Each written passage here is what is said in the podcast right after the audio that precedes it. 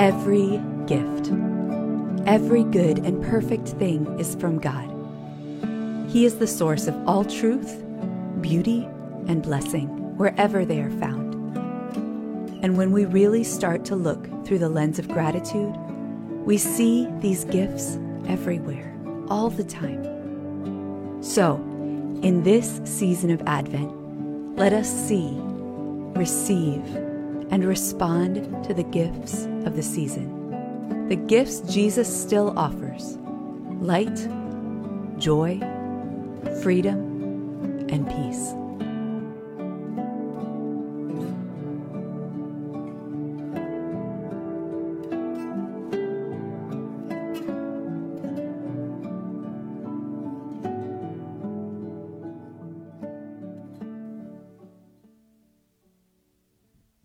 Well, good morning and welcome once again to Element Church, Tampa.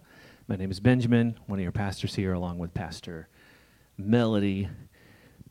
And is there a more beautiful and appropriate worship song than God with us during the Advent season? He is the with us God. He's not far off, He's here. He's here now. So, I have a question for you this morning. If you could give someone a present that they had always wanted, I mean, the one thing that they have always wanted, or you could give them freedom, then which would you choose to give? Let me be more specific. Let's say uh, you could give them a present they'd always wanted or you could give them freedom from whatever addiction or whatever sin they're ensnared in, or whatever despair or whatever lies they've agreed with. Which would you choose to give? And to flip it around, imagine an extravagant gift you'd love to receive. I don't know. Maybe it's a boat. Maybe you want to travel to Italy. Whatever it is, the most extravagant wonderful thing you've always wanted. Maybe it's a PS Xbox 3000 or whatever all those things are called. Now imagine instead someone said, But I can give you the gift of freedom from all your sins, from your addictions, from your shame, from your guilt, from your self absorption. What would we choose? Now, I would. I'm sorry. I just heard um, a, a, wonderful child of ours down front say, That's really hard. Um, right. Well, exactly right. Uh, but as much as we like to make our loved ones' dreams come true at this time of year, especially, I, I think we would choose the freedom if we stopped and thought about it for just a second.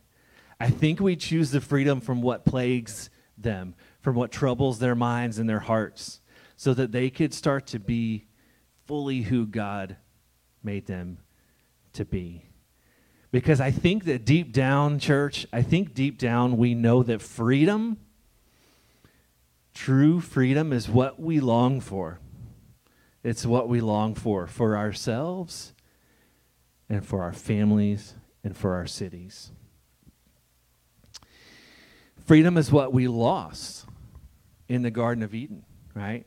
Their sin gave way to suffering and toil and lies. But, church, I have good news this morning. In fact, I have the best news of all the news that I, that, that, I could have this morning. Jesus came to this planet to free it. Is that true? You can say yes, you can say amen, you can say si, senor, whatever you want to say. Jesus came to this planet to free it, to free us to walk with Him again, unashamed, intimate, and liberated.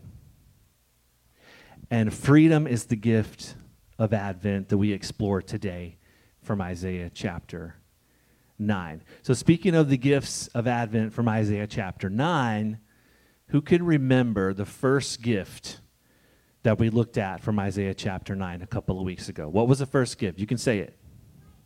Light. Very good. And the second gift from last week we talked about was joy.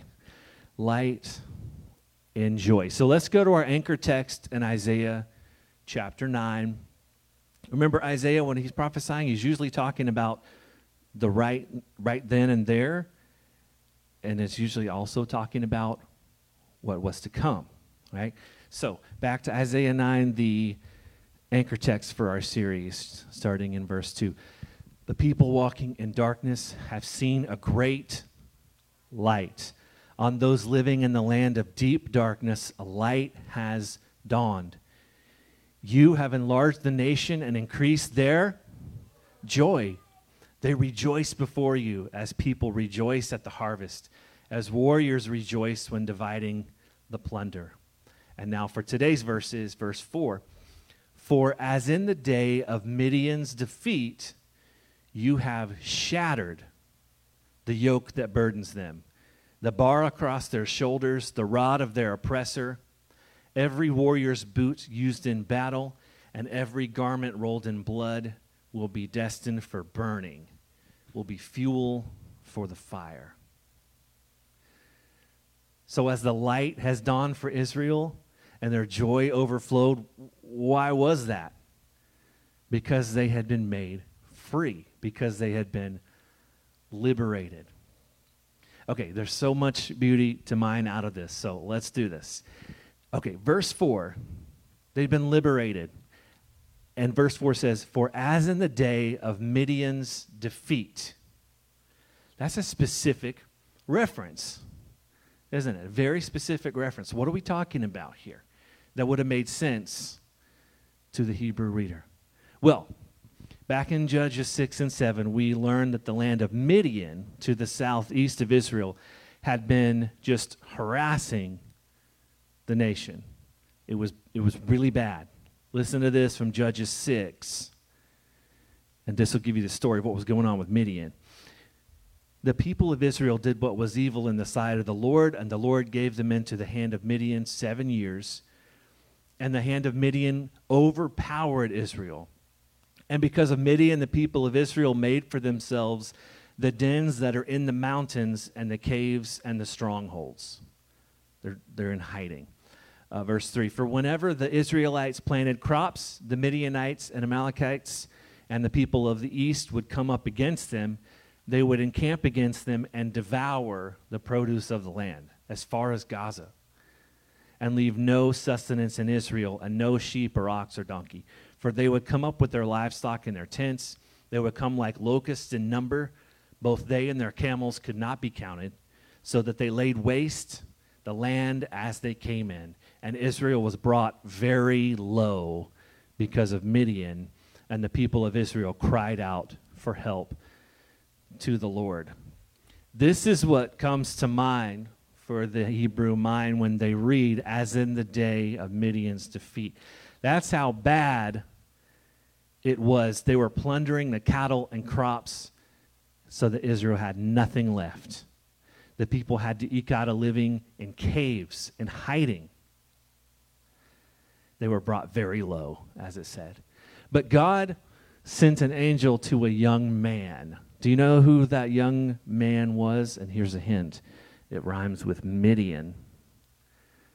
You can say it. Gideon, that's right.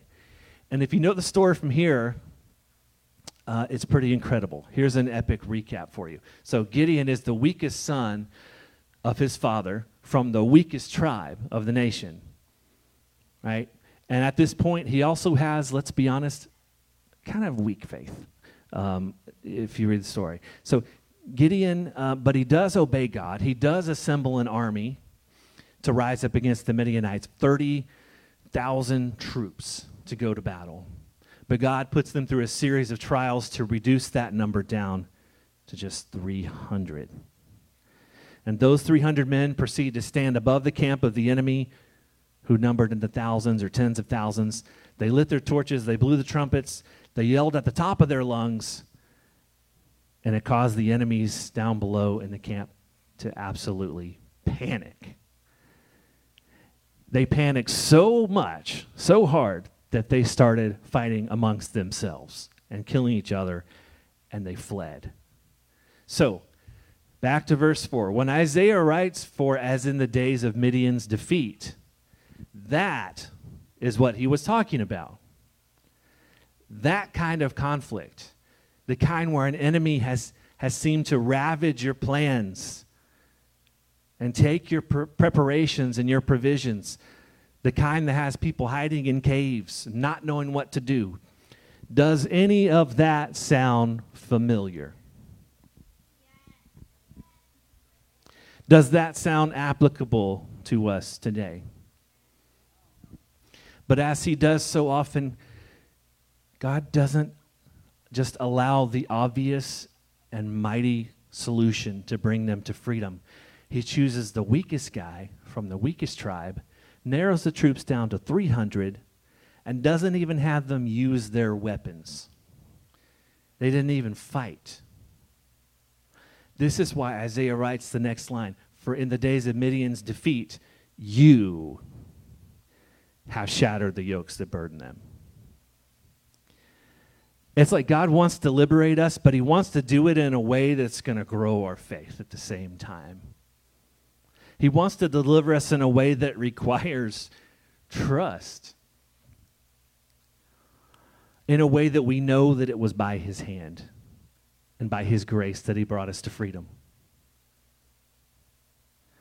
Where is it that you need freedom right now? What is it that you need freedom from? And what, like Isaiah, could you look back and remember to remind you of how God has freed you before? Some of us today need to say,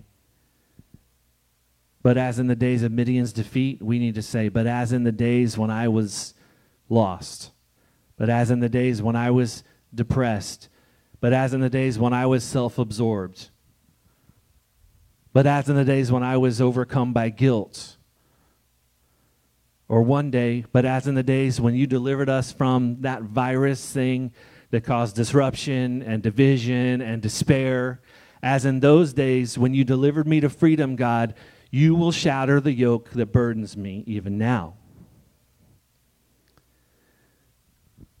So we'll put this one on the screen. So when we look back at God's faithfulness, we begin to remember that we can look forward with trust. And somebody in here needed that word this morning. When we look back at God's faithfulness, we begin to remember that we can look forward with trust. Look at the rest of verse 4.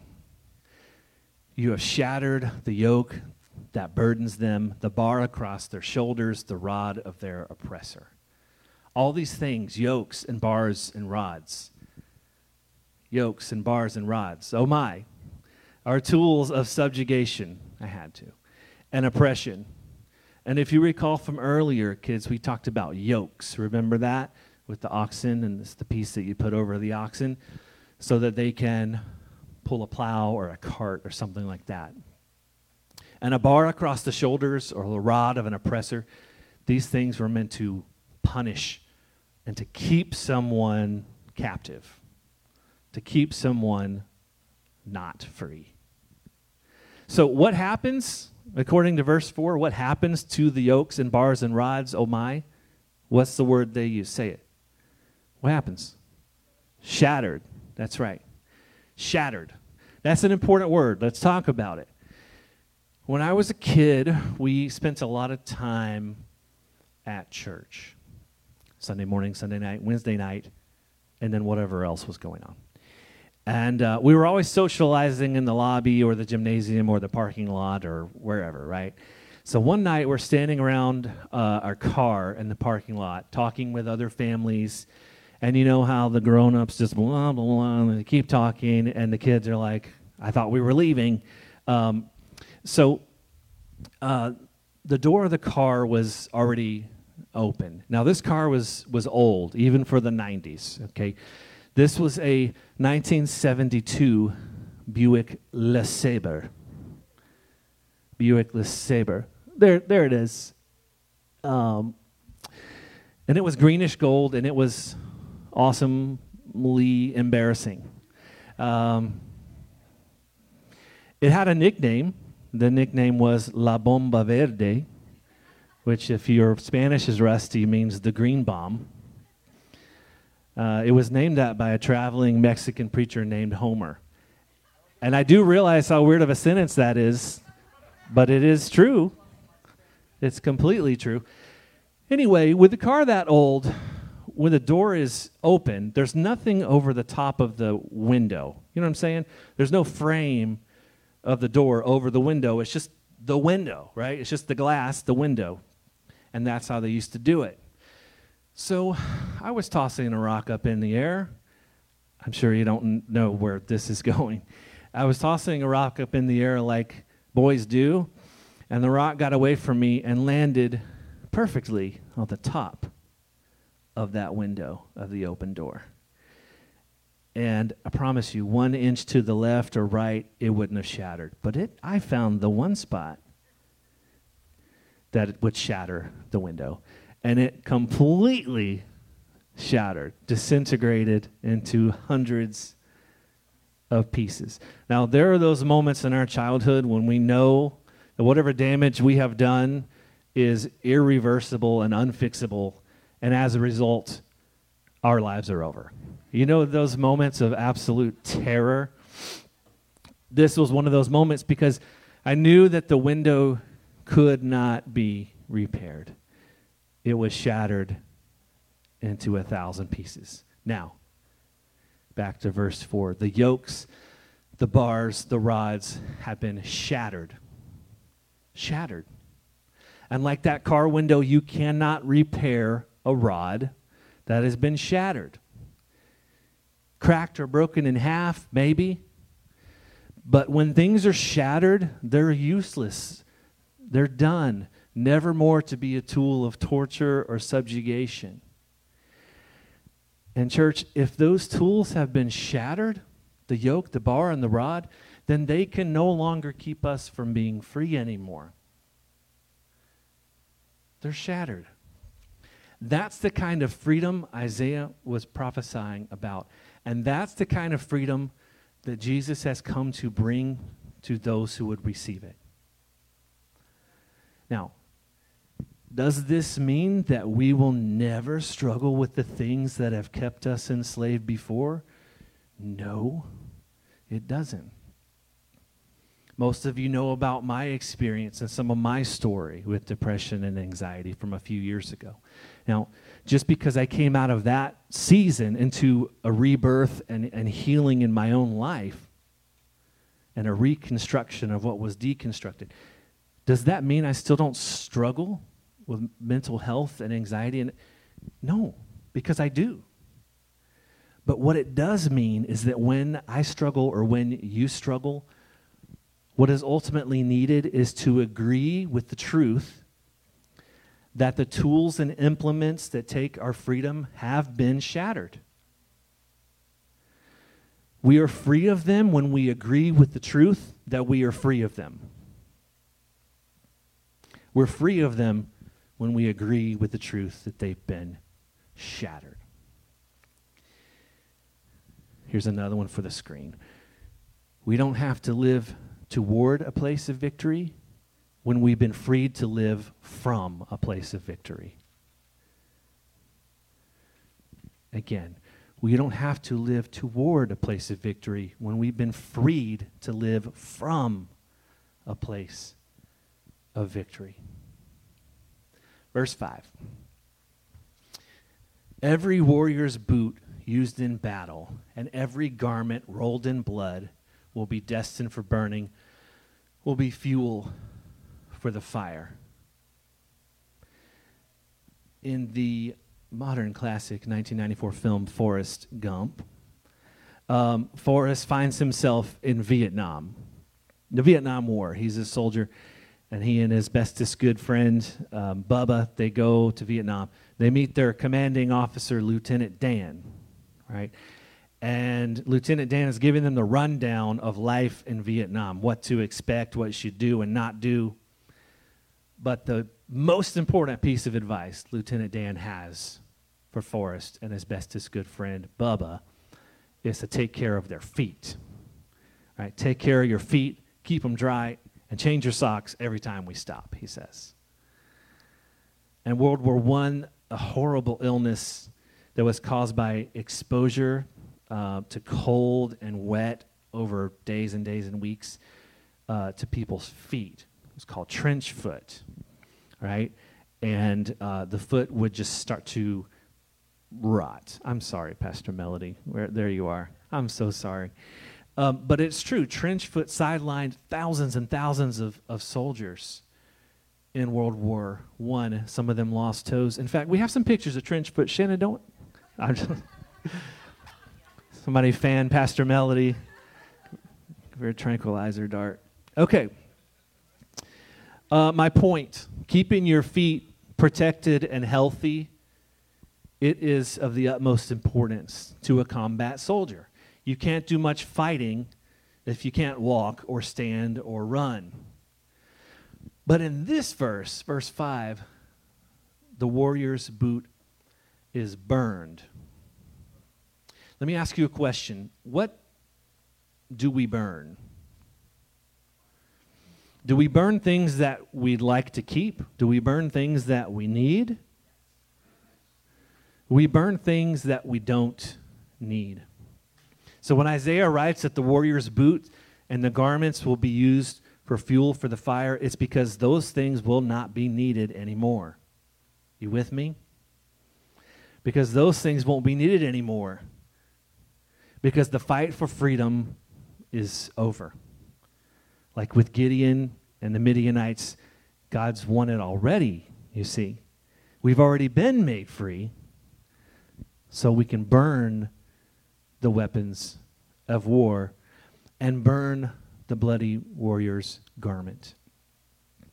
There's a word in, in there in the Hebrew, it's kind of weird about the, the boots, and it says that the noise, the noise of their boots. And it refers to the clamor, right? The clamor of battle, the noise of the armor, and the running and the footfalls, and all of that clamor and noise will be no more because those things are to be burned. This reminds me um, of another one of Isaiah's prophecies from chapter 2, which will sound familiar probably to you. This is about ultimately the coming of shalom into this world when the world is made new. Let's take a look at Isaiah 2. The word that Isaiah, the son of Amos, saw concerning Judah and Jerusalem, verse 2. It shall come to pass in the latter days that the mountain and the house of the Lord shall be established as the highest of the mountains, and shall be lifted above the hills, and all the nations shall flow to it. How beautiful is that, church? All the nations shall flow to it. Three, and many people shall come and say, Come, let us go up to the mountain of the Lord, to the house of the God of Jacob, that he may teach us his ways that we may walk in his paths. That's shalom when everybody says that together, right? Okay. For out of Zion shall go forth the law and the word of the Lord from Jerusalem. Verse 4. Here you go. He shall judge between the nations and shall decide disputes for many peoples, and they shall beat their swords into plowshares and their spears into pruning hooks. Nation shall not lift up sword against nation, neither shall they learn war anymore. Amen? Does that sound good? Does that sound like shalom? Does that sound like the freedom that Jesus came to this earth to institute? Let's connect the dots. Stay with. As we say up here all the time, inner transformation is never just for us. It's so that we can go and spark transformation in others, right? To put it in familiar language, when we vision up to look to God, we vision in to look like God so that we can vision out to look with God. The point is this the personal freedom we receive from Jesus doesn't stop at liberating us from our personal sins and pain and struggles because that freedom is the same freedom that is coming for the whole world when the kingdom of heaven comes to earth, when shalom is the law of the land. When Jesus came to this planet as a human being, he instituted the kingdom of God on earth. And in the same way, we institute outposts of the kingdom of God in our communities when we receive the freedom Jesus came to give us. Can you imagine how divinely strange it looks to the community when there's someone who lives like the tools that keep them enslaved to fear and compulsion and sin have been shattered? Someone who burns up their weapons of war in a world at conflict with itself? Probably it looked just as divinely strange as the Savior of the world being born out of wedlock to a teenage virgin in the stink and the straw of a stable. And that Savior of the world's mission was to bring freedom. So let's hear from Jesus himself about this. In Luke chapter 4, Jesus was just about to start his ministry when he was drawn out into the desert to be tempted by the liar, by Satan. After that, he made his way back to his hometown, back to the synagogue, back to his hometown church in Nazareth. And this is how he kicks off, he inaugurates the kingdom of God on this planet. Luke chapter 4, starting in verse 16. He went to Nazareth, where he had been brought up, and on the Sabbath day he went into the synagogue, as was his custom. He stood up to read, and the scroll of the prophet Isaiah was handed to him. Unrolling it, he found the place where it is written. Pause. He found the place where it is written. This was on purpose. This wasn't like, what's a ninth verse for today? Here's one. He found the place where it is written. 18. He's quoting Isaiah. The Spirit of the Lord is on me because he has anointed me to proclaim good news to the poor. He has sent me to proclaim freedom for the prisoners and recovery of sight for the blind, to set the oppressed free, to proclaim the year of the Lord's favor. Then he rolled up the scroll, gave it back to the attendant, and sat down. The eyes of everyone in the synagogue were fastened on him. He began saying to them, Today, this scripture is fulfilled in your hearing. 22. All spoke well of him and were amazed at the gracious words that came from his lips. Isn't this Joseph's son? They asked. Yeah, it was. Are you with me? Did you catch that? This is how Jesus starts the kingdom of God on this earth by quoting that. Proclaim good news to the poor. Proclaim freedom for the prisoners, recovery of sight to the blind, set the oppressed free to proclaim the year of the Lord's favor. There's another word we have for that, and it's grace. And he sat down. And my friends, Jesus is still proclaiming freedom for prisoners and setting the oppressed free. And like the people in the Nazarene synagogue that day, we're still marveling at his gracious words with our eyes fixed on Him, the words of liberation and the favor that He speaks over this planet. And we're reminded during this Advent season that we're invited to speak freedom to people that need us most, just like He came to do. That we are invited to join in the work of setting the captives free. To those who are crippled under the weight of guilt and shame, to those who are addicted, to those who are enslaved, figuratively, literally. But it starts, it starts with fully owning the freedom Jesus came to bring you and me. So let's ask ourselves today. I'm being literal. We're really asking ourselves today a few questions that we can take with us. If you want to take a picture of the screen, you feel free to do that. So, where in our lives do we need to welcome the freedom that Jesus came to bring? Because there's somewhere, there's some place, probably in each of us, that we need to welcome the freedom Jesus came to bring. We need to own it as the truth in that place in our hearts. Another question What yokes and rods need to be shattered in you, in your family, in the city. What yokes and rods need to be shattered? And how can we live freely so that we can join in Jesus' work of bringing freedom to those who are oppressed? Remember that phrase, divinely strange. When we live free, it is a divinely strange act.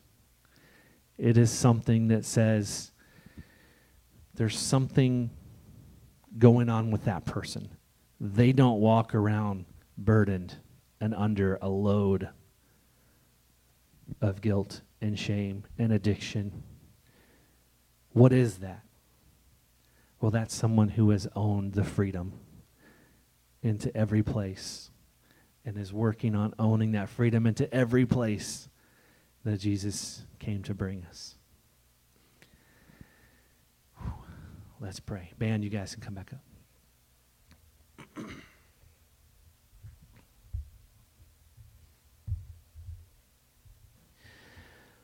Lord, thank you that you are the with us God. That you didn't just come to prove a point or start a kingdom that looked like the way we wanted it to. But you came to subvert it all, to upend it all, to teach us what it can really look like to receive the gifts of your coming the gifts of light and joy and freedom, and how those things usher in a peace a true and lasting and deep peace. God, that is just a foretaste of the shalom that is to come. God, I pray that whatever it is that each of us needs to, to, to process from this, that we need to grapple with, that we need to talk about, that we need to pray about, that we need to learn from or be affirmed in, that Holy Spirit, that you'll do that work, that we'll be open to that work, that this conversation will not end here, but begin here about what it can really look like to live free, to fully receive the gift of freedom that Jesus came to bring us freedom within, freedom in the place that cannot be taken. Or it might be shaken, but it cannot be taken. Thank you, Jesus. Amen.